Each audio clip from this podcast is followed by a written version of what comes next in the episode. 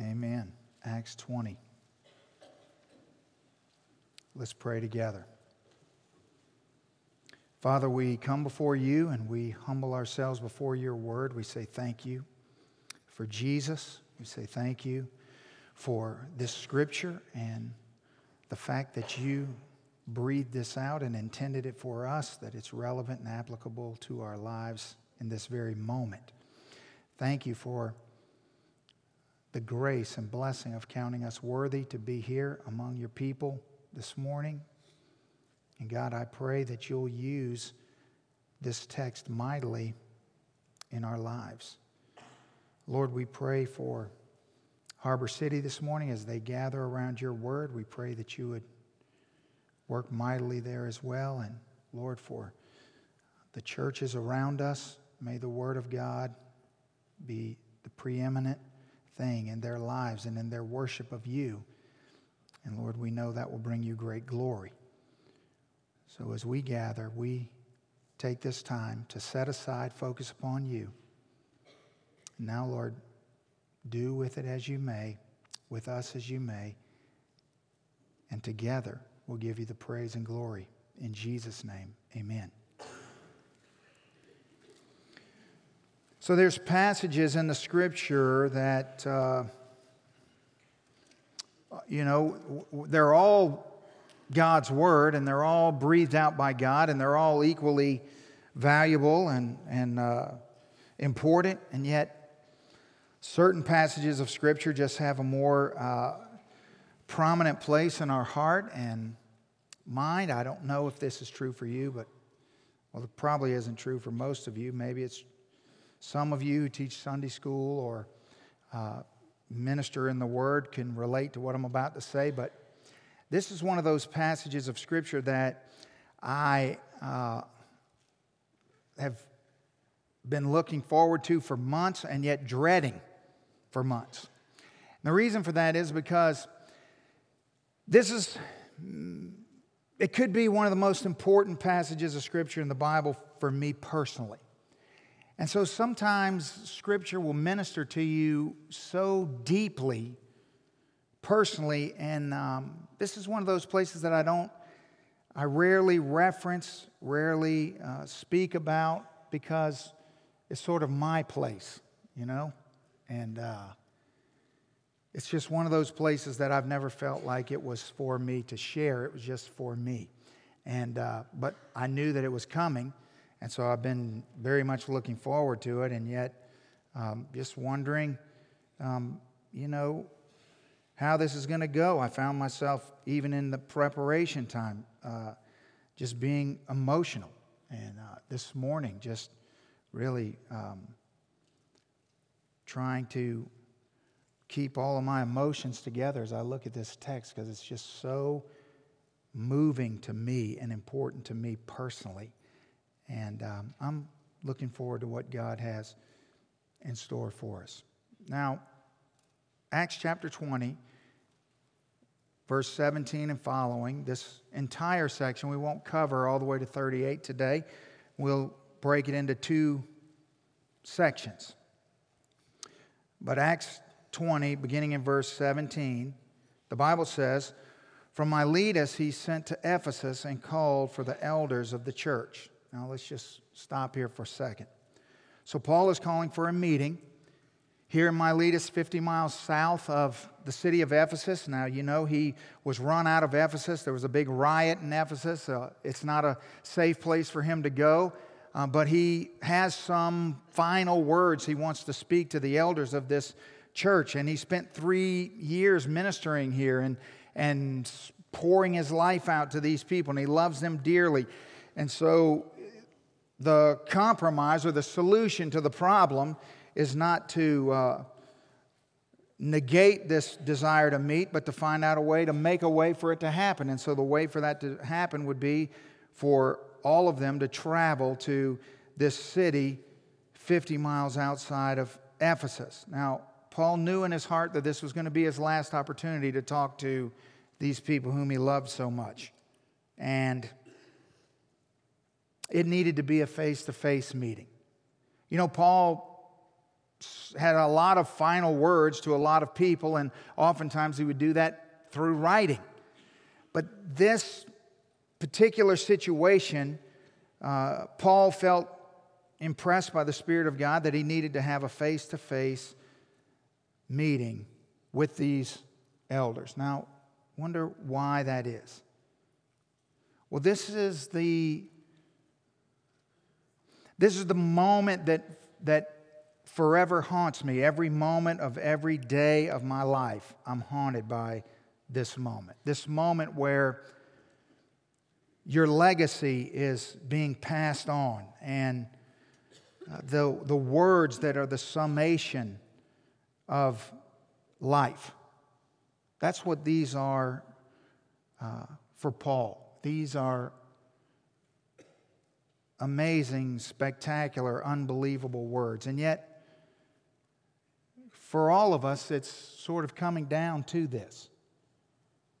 And sometimes we talk about how uh, I understand how it's easy or maybe easier for most of you to avoid uh, having to deal with the reality that your entire life is one day going to come down to a few statements made like made by a person like me in a setting like this with a big wooden box sitting there and a bunch of flowers everywhere and tissue scattered all over the place and but when you do that on a regular basis, you become keenly aware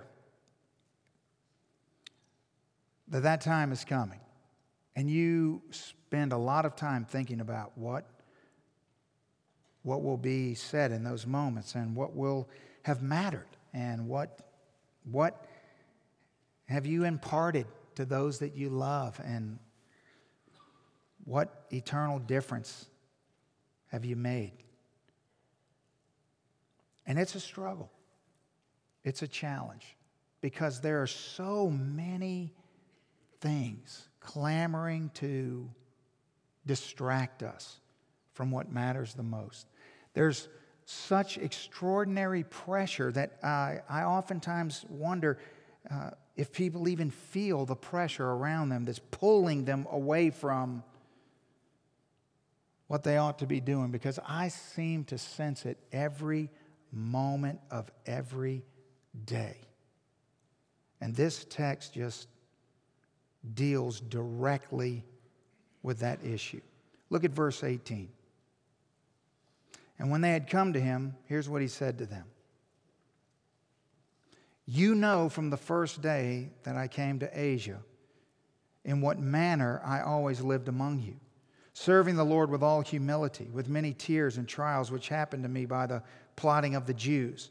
How I kept back nothing that was helpful, but proclaimed it to you and taught you publicly and from house to house, testifying to Jews and also to Greeks repentance towards God and faith towards our Lord Jesus Christ.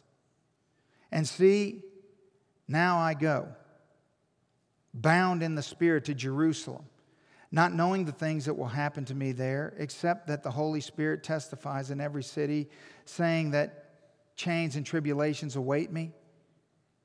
But none of these things move me, nor do I count my life dear to myself, so that I may finish my race with joy and the ministry which I receive from the Lord Jesus to testify to the gospel of the grace of God.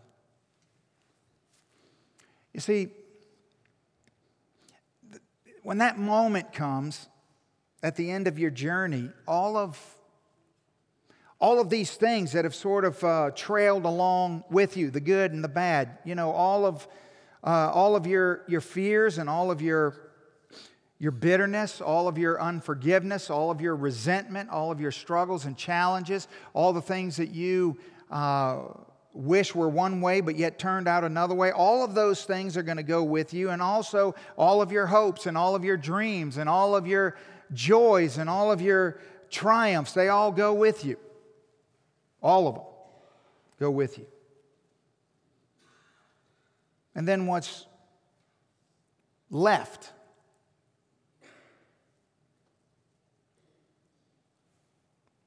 What's left behind is whittled down to just uh, a few central things. And Paul wants us to know some things about his journey, and God wants to teach us some things about our journey.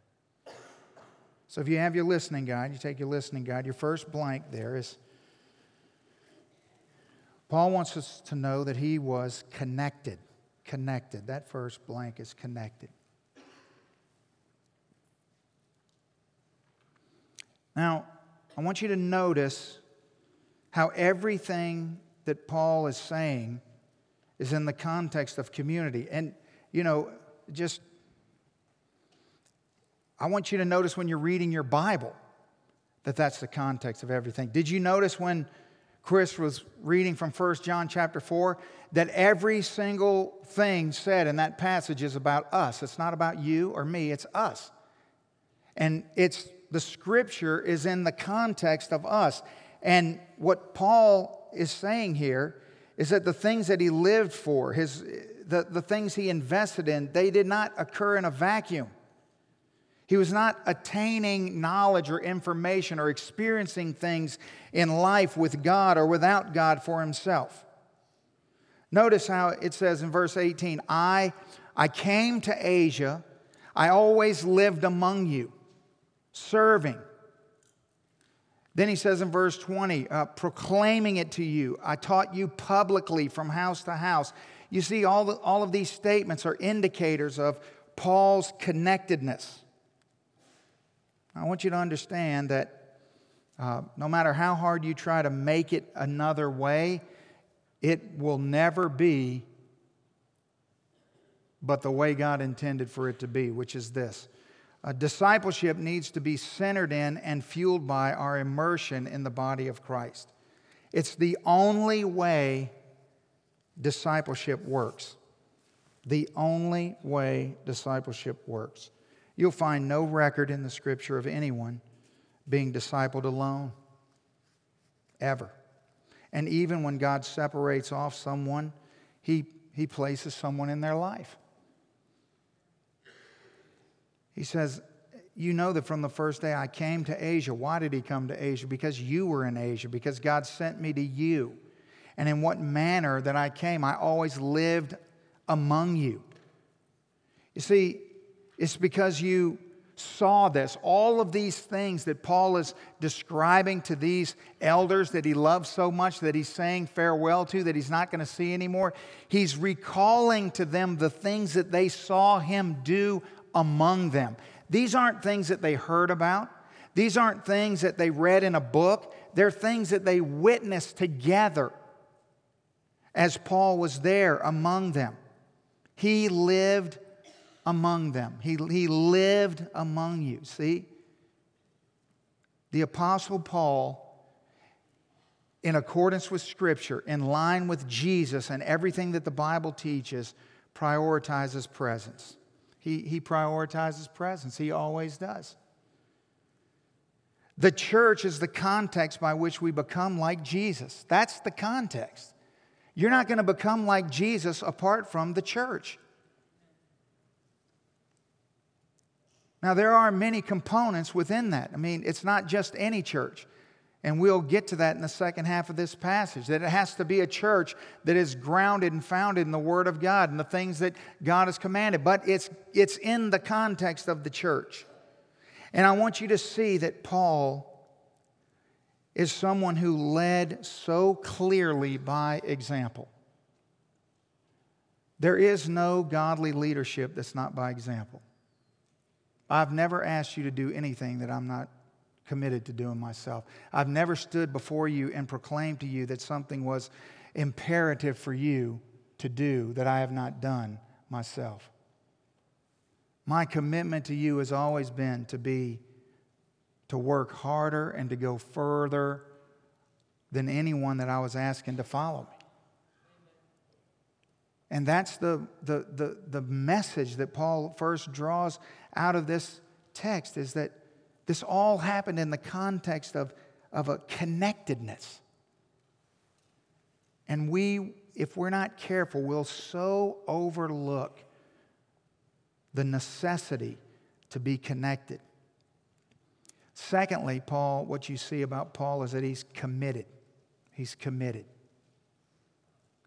Now, he says in verse 19 that he's serving the Lord with all humility, with many tears and trials which happened to me by the plotting of the Jews, how I kept back nothing that was helpful, but proclaimed it to you and taught you publicly from house to house, testifying to Jews and also to Greeks repentance towards God and faith towards the Lord Jesus.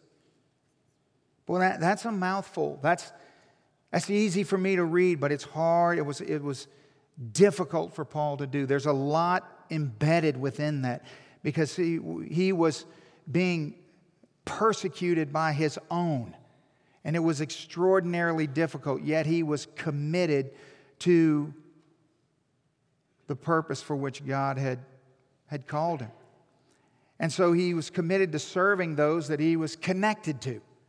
And that's the thing, is that uh, there's, there's a, uh, a commitment to connectedness because you're not connected without commitment. Those things go together. And Paul's saying, I was connected because I was committed. And I was committed to you, I was committed to the people around me. And I want to share something with you that oh, may shock some of you. The next blank on your handout says this We do not serve for the benefit of others, but for obedience to the Lord.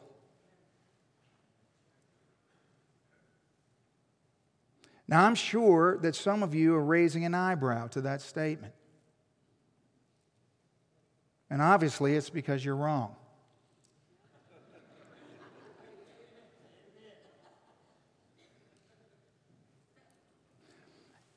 And I'm going to explain why that is. That over the years, I've seen a lot of people come and go. When you've been somewhere for a quarter of a century, you see a lot of things. You see a lot of people come and you see a lot of people go. You see a lot of people grow. You see a lot of people perish. You see a lot of struggles. You see a lot of triumph. You see a lot of things, and you learn a lot of things. And one thing you learn is that people who, maybe with all the good intentions in the world, believe that they serve for the benefit of others always burn out, never stay the course. Never. And here's why. Because what's inherent with believing that you serve for the benefit of others is you then begin to quantify benefit. And once you are the determiner of what is a benefit or what is beneficial and what is not beneficial, you have set yourself up for disaster because you will then begin to lose sight of what success is.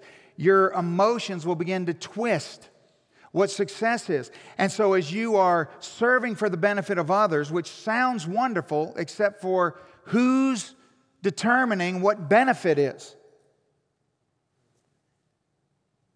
And so, as you begin to change and skew how you serve based on how you determine and define benefit, it will only be a matter of time before you have abandoned God's will and purpose for your life and have started doing things according to worldly, maybe good, but worldly motivations will anchor what you do.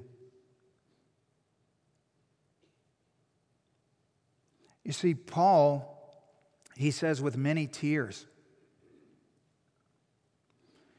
Have you ever thought about how tears represent the extremes of our emotions?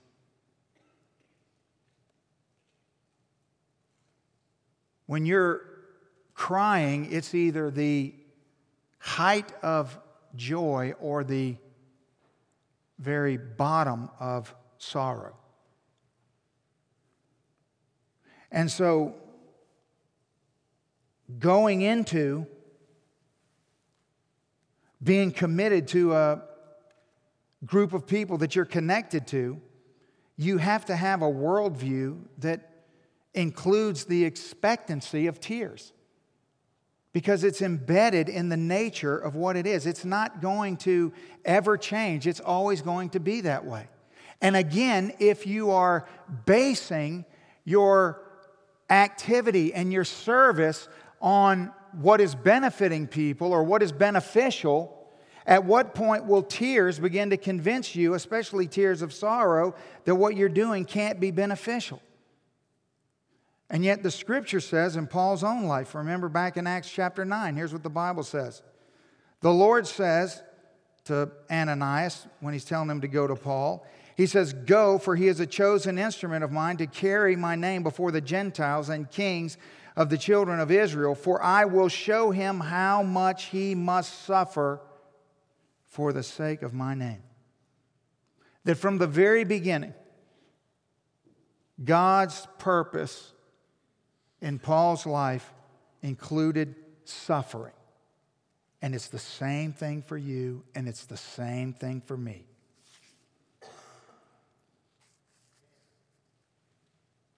And our emotions are going to tell us that that can't be beneficial.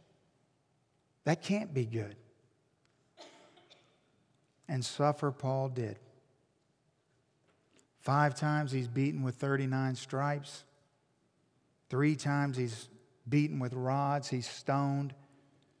He's shipwrecked three times. He spent a day and a half drifting out at sea. He faced all sorts of dangers everywhere he went. He became worn out and weary. He was hungry. He was thirsty. He was naked. He was cold. All of these things, as he's utterly and completely, with all of his heart, soul, mind, and strength, obeying the things that God has called him to do. Trust me, you don't ever want to base your service on what you deem beneficial because you will falter. You will falter. As if that wasn't enough, we read texts like 2 Corinthians 11 where Paul is pleading with the Lord to relieve him of the agony of this thorn in his flesh, to which God doesn't do. And tells him that his grace is sufficient. It won't seem beneficial to you to be faithful. It will not seem beneficial to you to be faithful it will be hard. And there will be so many things that tempt you and press you and push you to give in and to relent. See, he says, I, I now go bound in the Spirit to Jerusalem, not knowing the things that will happen to me there. See, he, he but he knows it's bad, except that the Holy Spirit testifies in every city saying that chains and tribulations await me. Isn't that interesting? In other words, I think most people read that and, what, and they read that and think that, wow, you know, Paul knew that it was going to be hard, but he did it anyway. And that's true. But what fascinates me is why does the Holy Spirit testify to him in every city? You see the construction of that sentence? The Holy Spirit's not testifying to him that in every city he'll face tribulation. That's not how the sentence is written. In every city, the, test, the, the, the Holy Spirit is testifying to him that he's going to face difficulty. So the Spirit of God is telling Paul over and over and over and over again it's going to be hard, and you're going to face trials it's not going to seem beneficial.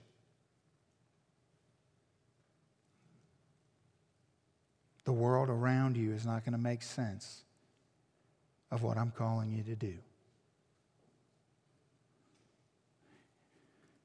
You see, suffering in the Christian life is the rule, not the exception. Oh, try like we may to make following Jesus fit into our Disney World mentality and try to make everything as comfortable and wonderful as we can make it.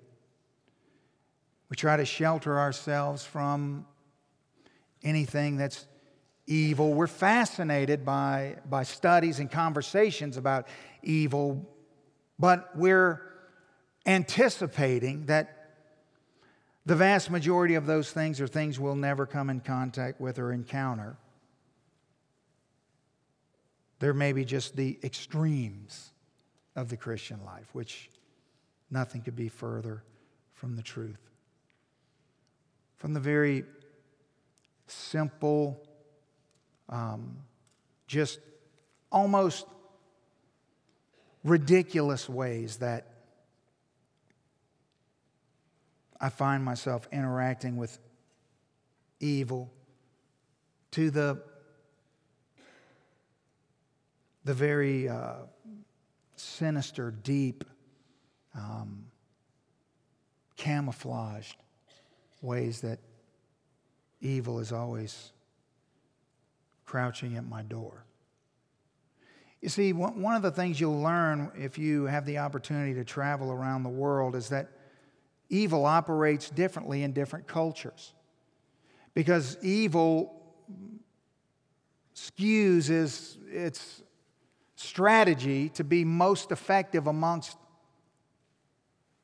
the people in which it's operating. And so many of the things that I encounter in third world countries are a little bit different than the things that we may encounter here. We may see them some, but they're not maybe as, as prevalent um, simply because they'd be too obvious. For example, when I was in Brazil this last week and uh, just, you know, when I'm there, I uh, preaching multiple times a day. I don't take any, uh, I don't take any sermons with me to Brazil. None. So I just sit quietly with my Bible for hours and God gives me a word for those people, and then I. And sometimes people ask me, well, why don't you? I mean, you, you, you know you're going to be preaching all these sermons. Wouldn't it be easier just to prepare some of that in advance and take? Yes, it'd be a lot easier. But you see, all of my sermons are not for them, they're for you. That's different. And so I don't want to preach something God gave me for you to them. I want to preach to them what God wants me to say to them. And so it's exciting, but it's exhausting. But the spiritual warfare is so heightened. And so, for example, I uh, was uh, preaching one night. Uh, we had a big street service, and so there's several hundred people all gathered around at night out in the street, you know, under these sort of dangling uh, wires with lights. And there was probably 40 minutes of singing and all sorts of uh, pre sermon activities going on, all sorts of things. We had been there for probably an hour prior to even that starting. So we'd probably, by the time I got up to start preaching, we'd probably been in that very location for somewhere between an hour and a half to two hours. And everything had been fine. And I get up and start preaching, and uh, I could sense, you know, the, the, the warfare in the, amongst the people, and I could feel it. And right as I got to the, the, the, the pinnacle of the sermon, I held my hand up in the air like this, and I began to, to belt out the very point of the message, and all of the lights went blank. Completely dark. You couldn't see one inch in front of your face. Right at that moment. Now, that just happened. It was such a coincidence that the power would go out there like that at that moment. And so then they fumbled around, and I don't know what they were doing, but I just kept on yelling in the dark. Some people had their cell phones out, and then eventually the lights came back on. But we, and I made sure that everyone there knew the, the, who was behind that, what had just happened, and how that was a strategic move to try to get you to not hear what I'm saying. And then the next night, I was preaching in the church in Jacare, which I've preached in hundreds of times. And I'm, again, standing up there preaching. And right as I get, I mean, and this time we'd been there for, for sure two hours. Everything's fine. All this music and singing, all sorts of things going on. And I begin to preach. And right as I get to the moment, all the lights go out.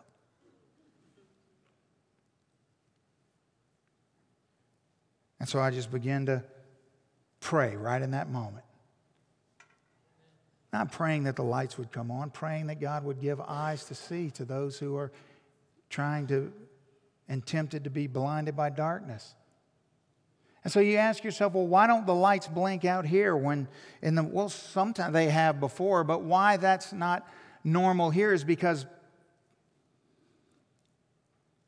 power doesn't go out here all the time. But there, those sorts, you see, those people don't think in terms of, oh, that was, you know, they, they, if I wouldn't have brought their attention to it, not one person of those hundreds of people would have ever even thought to themselves that that was evil doing that at that very moment to try to stop them from hearing. But it's just those kinds of overt, obvious things that show you the desperation it's just the desperation of the enemy. Because whatever it is he tries to do, he, he's not going to stop me. I'll stand there and shout in the dark, whatever it has to be, whatever it has to take, that's what's going to be.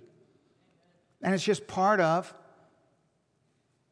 the Christian life. I mean, suffering in the Christian life is the rule, it's not the exception, it's the rule. That's what happens. But then there's those sinister sufferings that come. You know, to, to as you are, uh, you know, again, maybe with all, I'm giving us all the benefit of the doubt, maybe with all good intentions, trying to serve the Lord and trying to do the things that you believe are going to be beneficial to other people.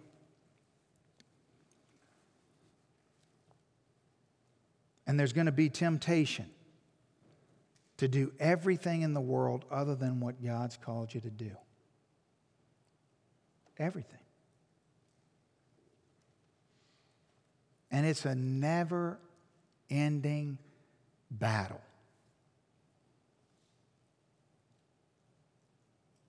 And if you ask yourself, you know, Why? Why are things the way they are here?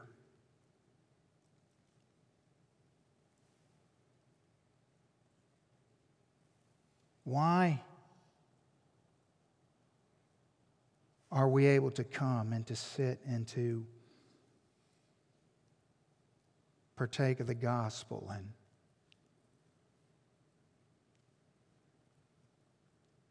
And yet, so many other places you can't do that. And they're led by pastors who set out to be faithful. They didn't give their life to the ministry of God to, to fail. But along the way, they were lulled away by what's beneficial.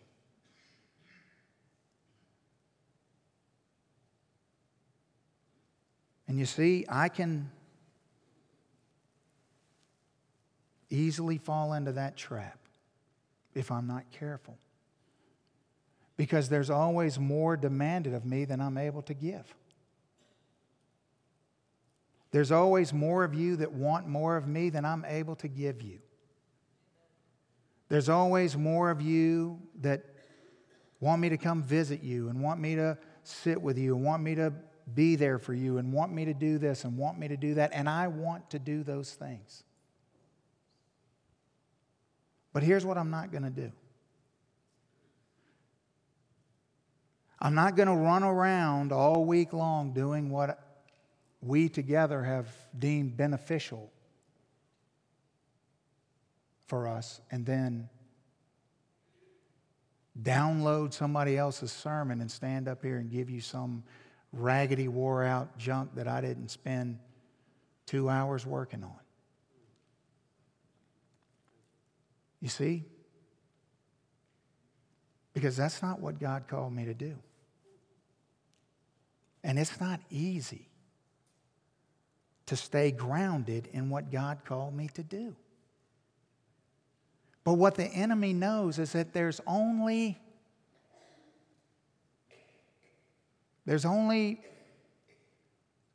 one.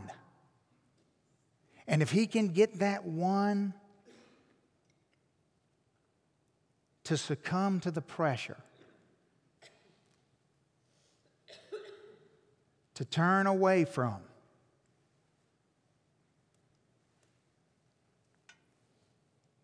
You see, because if I get wrapped up in doing things that are good and beneficial in our eyes, what happens on Sunday morning?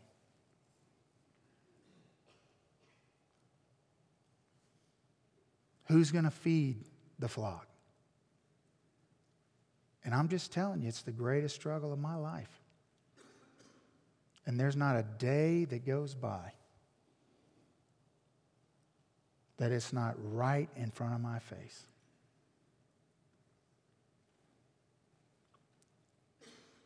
And so here why, here's why this means so much to me is because Paul, he was connected, he was committed, and he was commissioned. Have you ever been to a commissioning service? Have you ever seen someone be commissioned? Commissioned into the military, commissioned. You can be commissioned into a lot of things, but here's what you can't be you, you can't be commissioned into something that you don't know what it is. Because a commissioning service is centered around a common knowledge that everyone that's there understands what we're talking about and what we're being commissioned into. And certainly the person who's being commissioned understands that. That's the whole point. It wouldn't make any sense at all if it wasn't common knowledge what we were being commissioned into. Look at verse 24. He says, But none of these things move me. See, none of them move me.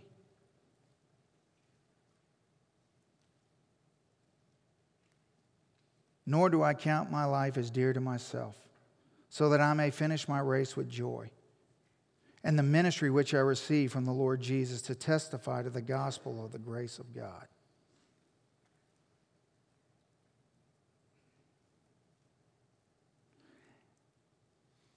That's the verse I want on my tombstone. That's the struggle of my life right there. Because so oftentimes some of these things feel like they're going to move me. And through the tears and through the tribulations and the trials and the pain, it would just be so easy to just go and make people happy. Just be so easy.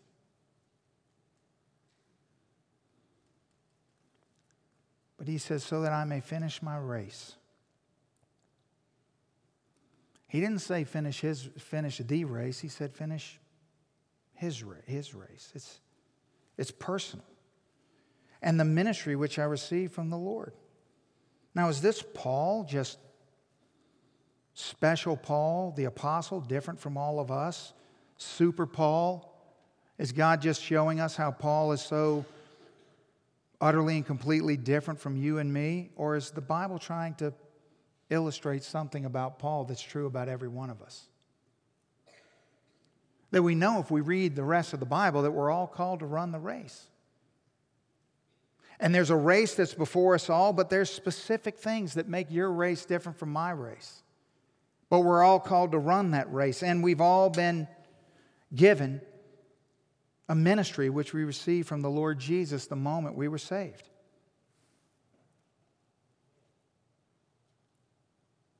You see, the greatest tragedy in the world is not a young life lost, taken away too soon. That's not the greatest tragedy. That's a tragedy. The greatest tragedy is a long life squandered. That's the greatest tragedy. A life that never looked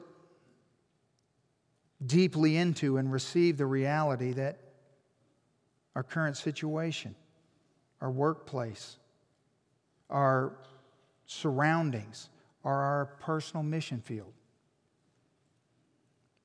The reality that you can reach people that the church can't reach. You'll reach people that I'll never meet, never talk to. And there's a reason why they've crossed your path and not my path.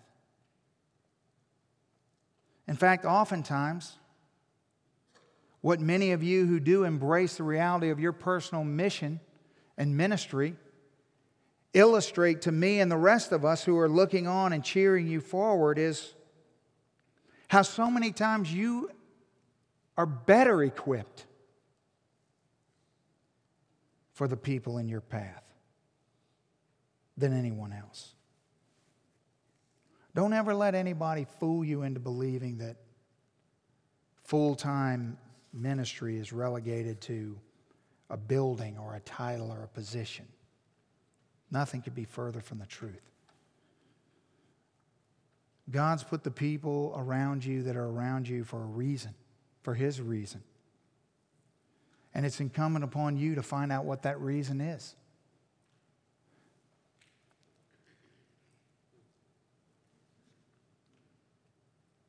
You see, the moment you were saved, God gave a measure of grace into your life. He, he gifted you. And He commanded you to use those gifts for the furtherance of His kingdom. It wasn't an option, it was a command. And so we need to just breathe in a moment this morning and realize that God's work is going on right where you are, right where you are. You don't have to go looking for it, it's, it's around you. That doesn't mean that He only has what's around you for you to do, but it it is around you. Because every child of God is surrounded by opportunities because that's the character and nature of the God who saved you. And every one of us is called to lead in some way. Every one of us has some sphere of influence, whether it be uh, in the church or at home or at your job or amongst your friends or whatever the case may be. You are called to lead.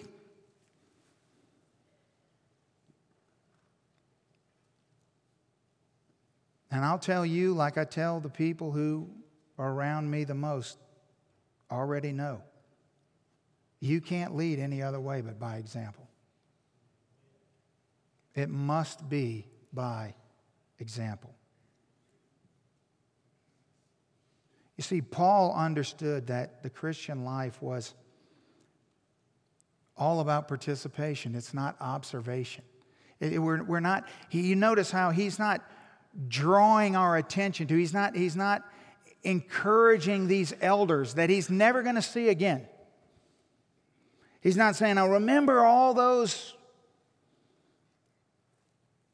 stories I told you about other places and other things. Remember all that information that I poured out on you. You notice he doesn't go into all these theological treatises, he doesn't go into all that. He tells them about the things that they experience together in community. And he tells them the basic essentials of the gospel that he shared with them time and time again, day in, day out, house to house, over and over and over, because those are the things that matter.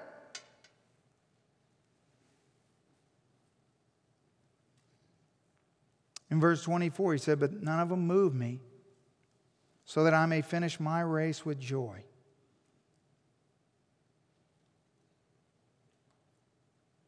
1 Corinthians 9, Paul says, Do you not know that those who run a race, run in a race, they run, but one receives the prize? Run in such a way as to obtain it. You know what the Bible doesn't say? The Bible doesn't say that you have to win, the race. The Bible says you have to run the race and try to win. Isn't that good? You don't have to win. You just have to run, but you can't just flop along like a fool. You got to actually run like you're trying to do something. And I think a lot of times there's maybe a reluctance to this conversation because people don't understand who the opponent is. If you're sitting there and you're thinking to yourself, Pastor, I, I mean, I can't run the race in such a way as to win because, you know, I mean, I can't keep up with you or I can't keep up with, uh, you know, my parents or my Sunday school teacher or this person or that person. Well, well of course, well, that's foolishness.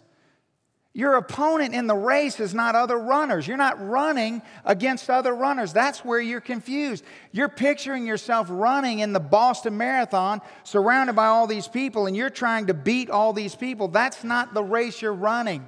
You're running in your own race. And your opponent is not other believers. Your opponent is the world, the flesh, and the devil. They're who's trying to stop you from running your race. You're not racing against me, you're running with me.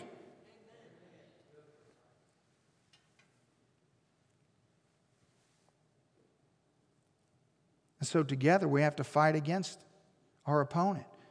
We spur each other on. We encourage each other. We help each other. We might be successful in this race against our opponent. Remember in Galatians chapter 5, Paul says, you were, you were running well, he says to the Galatians.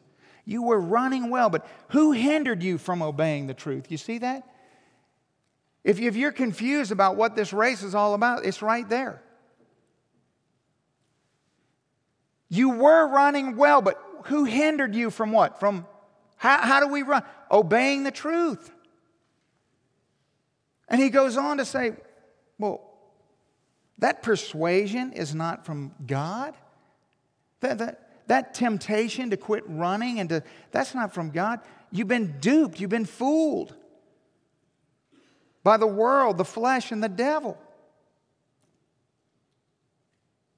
Even later on in this text, we'll come to in a couple weeks, verse 29 says, For I know this, that after my departure, savage wolves are going to come in among you not sparing the flock.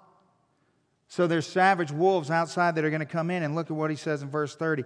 And from among yourselves, men will rise up. So you're going to get attacked from the outside and the inside.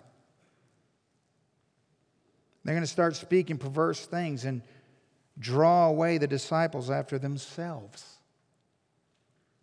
You see? After themselves. You know what they're going to try to do? They're going to try to get you to do what other people deem beneficial. They're going to try to get you to start doing things that they think you ought to do. They're going to get you to try to see things the way other people see them instead of how God sees them. So many people are led astray who genuinely begin and, and walk away from a moment like this and, and really uh, start investing themselves in ministry. And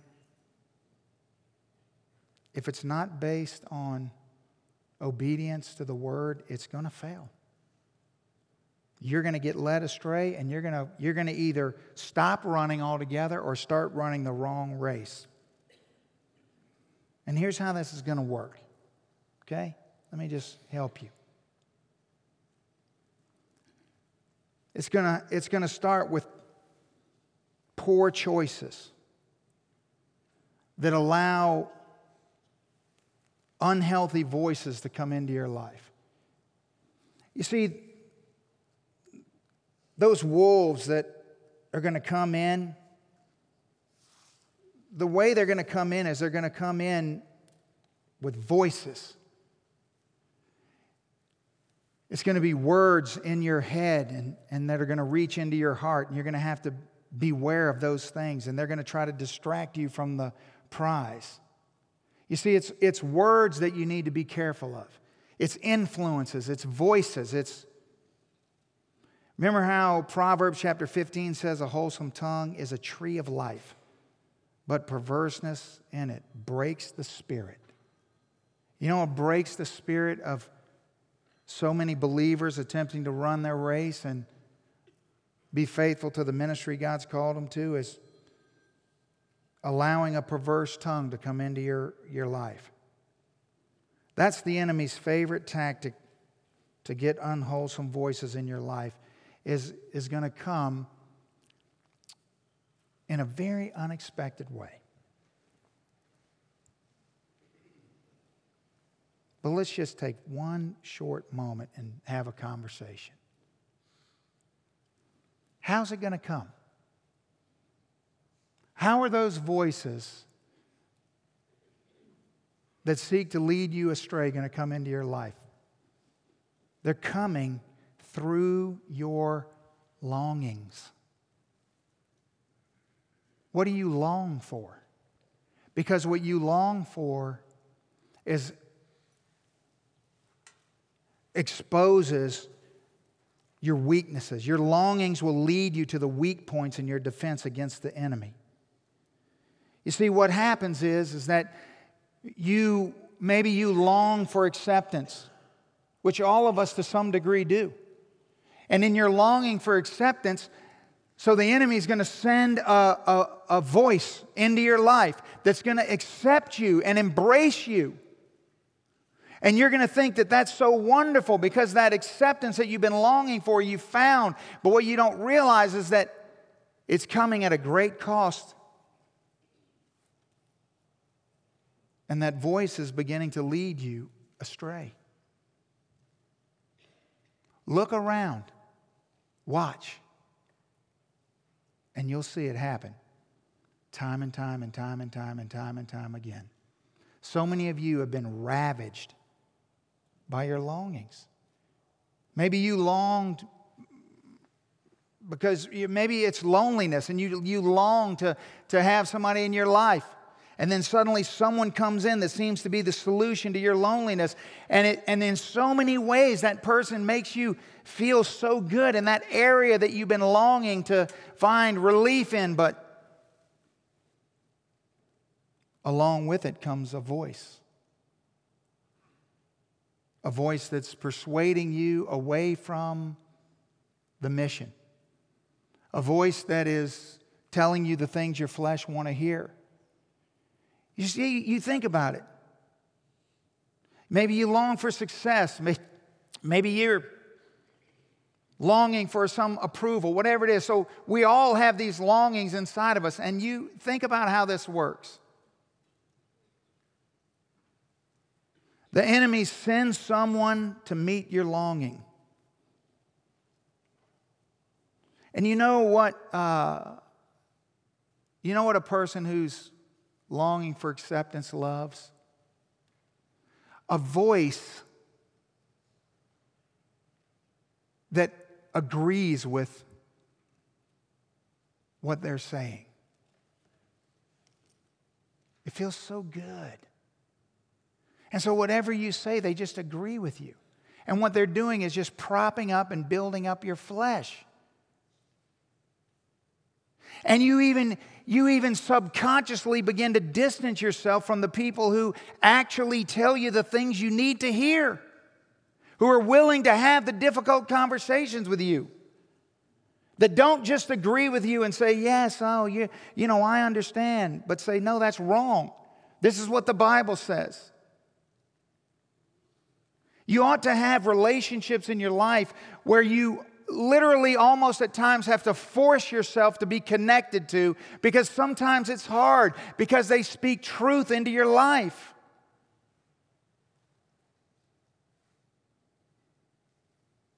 It's your longings that make you vulnerable. Whatever it is this morning that you long for, that's the door to which the enemy is coming in to bind your house right there. I guarantee you. I see it all the time. You want to fill your life with people who are promoting and propping up the endeavor of running the race in such a way as to win. Those annoying people that say, well, that's all fine and dandy, but you've been reading your Bible? How's your D group going? How come you weren't in Sunday school last week? What's going on with your relationships? That's what you need. You see, that's, that's real connectedness that's committed and commissioned. You need people that understand they've been commissioned to something. We've all, I want people in my life that understand I've been commissioned to something because I need help. Because sometimes the temptation of waver is so real.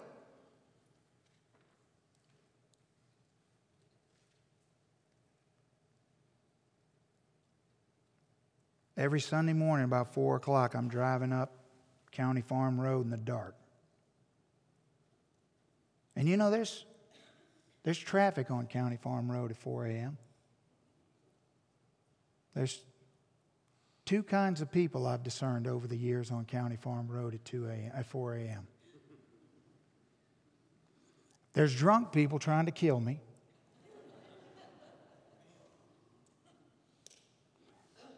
I was thinking, Brandon, if, if you could talk to the sheriff and he could come up with a new plan to where uh, citizens would receive $500 for every DUI that they made possible, I'd be wealthy. Because I drive around more swerving drunk fools at 4 a.m. than you can imagine. But they're all going north in front of me, thank God. But you know what all the headlights are coming south?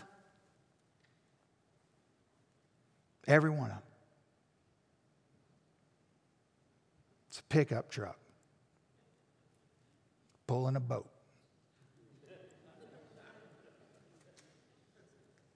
Now, I'm just going to be honest with you.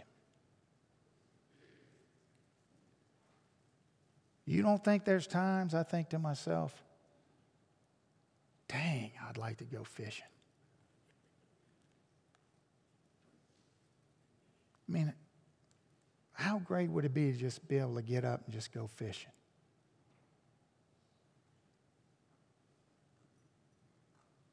Sometimes I just think to myself, I just turn my truck around and just head down to the harbor. Find some friendly face who take in a lonely passer to go fishing. But I can't do that. I've been commissioned. You, you've been commissioned to do something, and you got to know what that is, and you better find it and you better do it. Hebrews chapter 12, therefore, we, surrounded by such a great cloud of witnesses, we need to lay aside every weight and sin which easily ensnares us. From what? From running the race with endurance but the solution is we need to look unto Jesus, the author and finisher of our faith, who for the joy that was set before him endured the cross, despising the shame, and has sat down at the right hand of the throne of God. See, the solution for your longing is found in his mission. See, here's what dawns on me. And only time, I mean, I, I only, I, I, mean, I'm not going to tell you I don't go there, but it, it lasts maybe 15 or 20 seconds. And then I realize I picture myself standing before the Lord going, But look at the fish I caught, God. And I realize how stupid it is. I don't mean fishing stupid. I just mean for me, in that moment, it's stupid. And I just realized the mission. You see, what I long for more than anything else is to be faithful to the mission. And it'll protect you, it'll shore you up. So, the fourth thing that Paul wants us to know about him and what God wants us to know about ourselves is that, well, he's, he's connected and he's committed and he's commissioned and he's crowned. He's crowned. He's crowned. You know, the, the Bible talks about in James chapter 1, it's the crown of life. It's given to those who persevere through trials. The Bible says, Blessed is the man who remains steadfast under trial, for when he has stood the test, he will receive the crown of life. Man, amen. That encourages me. Paul says, None of these things move me, nor do I count my life as dear to myself so that I may finish my race with joy and the ministry that I receive from the Lord Jesus to testify of the gospel of the grace of God. See, he was determined to receive that crown of life. We got to remember that his victory is not for those who claim it, but for those who live it. There's a lot of folks claiming it. A lot of folks love the so called fringe benefits of Christianity. You know, they feel good about themselves. They, they feel good. They convince themselves, well, I'm going to heaven. God promises to always be with me. You know, I have this inner peace because, you know, all those things, but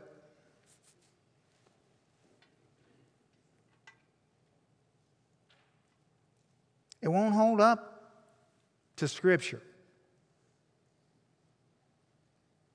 See, the Bible says in 1 Corinthians 6, Paul says, For you are bought with a price, therefore glorify God in your body and in your spirit, which are God's. There's been a transaction, and you no longer belong to yourself, but you belong to God.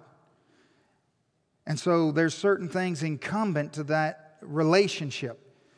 Paul said in chapter 4 of 1 Corinthians, This is how one should regard us. Not me, us, all of us, saved people, as servants of Christ and stewards of the mysteries of God. Moreover, it's required of stewards that they be found faithful. We have to be found faithful. Now, I know that can set on your heart and seem kind of heavy, but I want you to know that the master that you follow is also the friend who loves you. The potter who molds you is also the Father who adores you. But nonetheless, He's the Lord, and nonetheless, He's commanded us. And so the reality is, is that to follow Jesus is to follow Him to His death. That's what it is. Because if we're following Jesus, well, where is He going? To die. You see, when he, when he called his disciples, Every one of them, when he looked him in the eye and said, Follow me, he was going to die. That hasn't changed. If we want to follow him, we have to take up a cross, our cross, and follow. To follow him is to follow him to his death.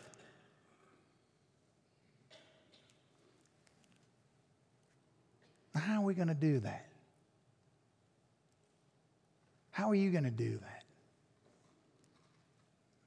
And some of you are looking at me like, man, I should have went fishing.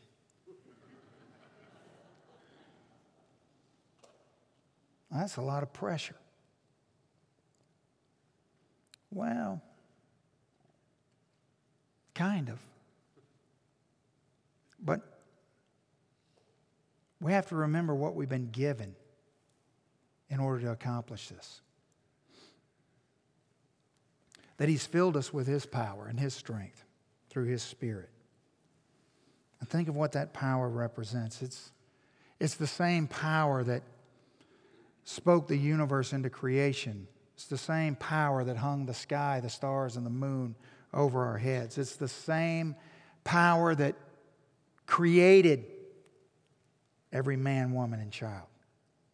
It's the same power that delivered the Israelites from the Egyptians. It's the same power that spread the Red Sea in half.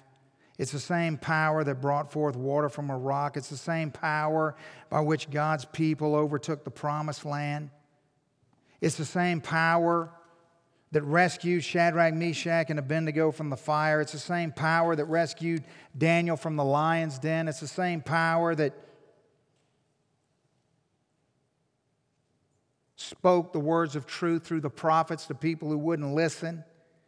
It's the same power that healed the blind and healed the lame and healed the sick.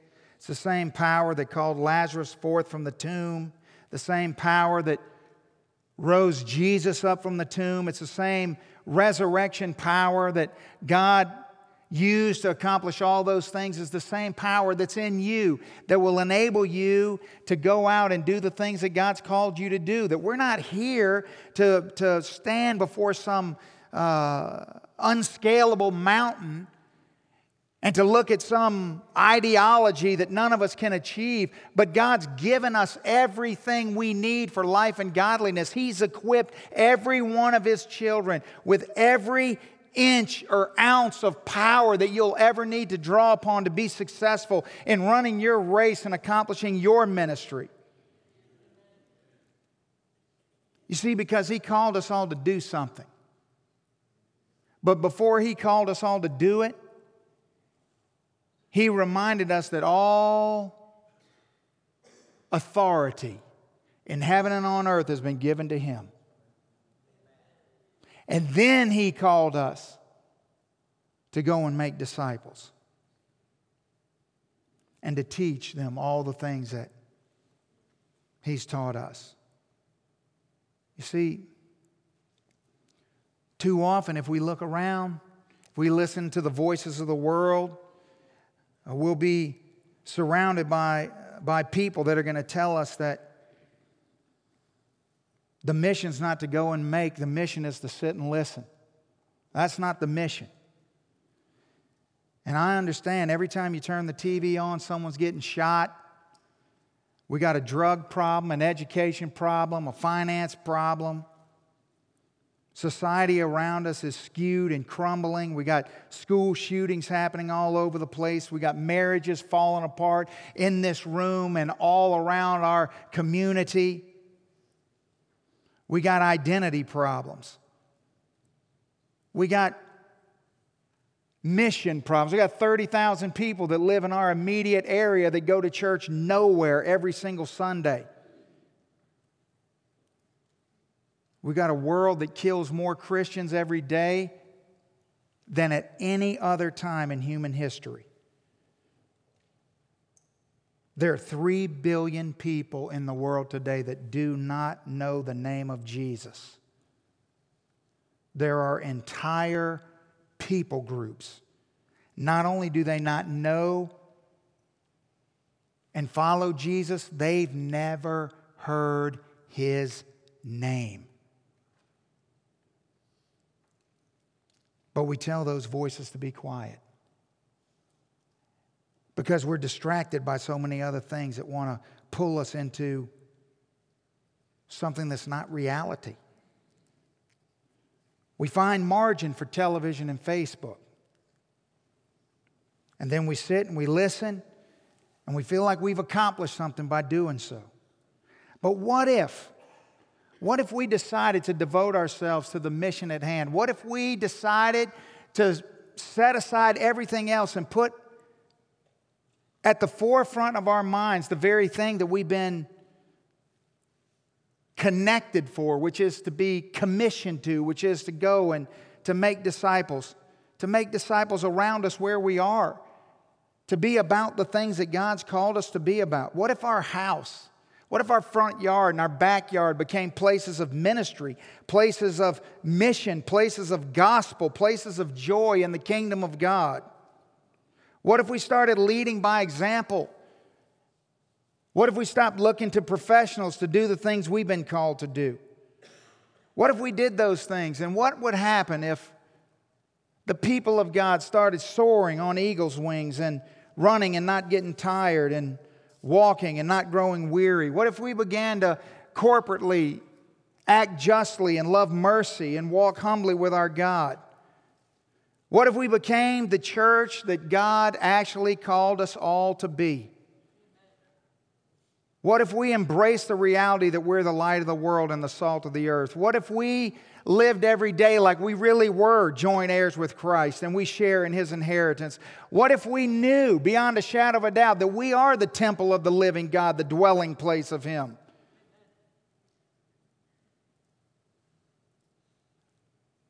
What if our lives reflected the reality that we've been reconciled to God through the power of reconciliation and then given the ministry of reconciliation to accomplish amongst a lost and dying world.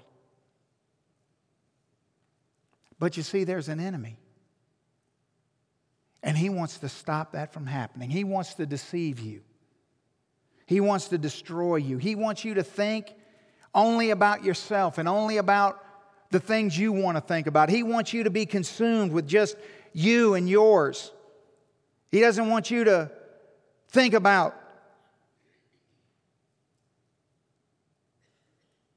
the kids in our community that go to bed every night hungry or parentless. He doesn't want you to think about the marriages that are falling apart because you have to focus on your own. He wants you to think only about the things that affect you directly. He doesn't want you thinking about all the people that you know personally that are right now on their way to hell. And he certainly doesn't want you to think about the millions of people around the world that don't know Jesus. But let me tell you something. The enemy can't stop you, he can't hold you, and he can't hurt you because you're a child of the living God. And he's won the victory on our behalf. And there's coming a moment when there's going to be a trumpet sound and the sky's going to crack open and he's coming back riding on a white horse with a sword in his hand and blood on his robe. And his victory is going to be real and it's going to be ours. And every knee will bow and every tongue will confess that Jesus Christ is Lord. And those who were on the mission, those who did not relent and did not turn away and stayed faithful to what God called them to do and believed and knew that every day was laden with opportunity for you to turn away and stop running your race. But listen, if you follow him, you win.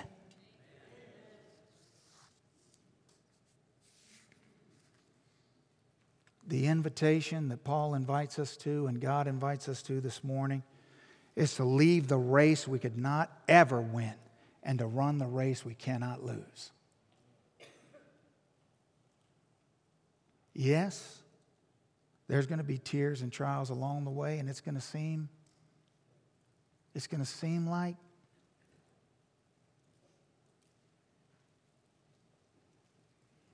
it's not beneficial. But just remind yourself, ask yourself this question Who's defining beneficial? Let's stand.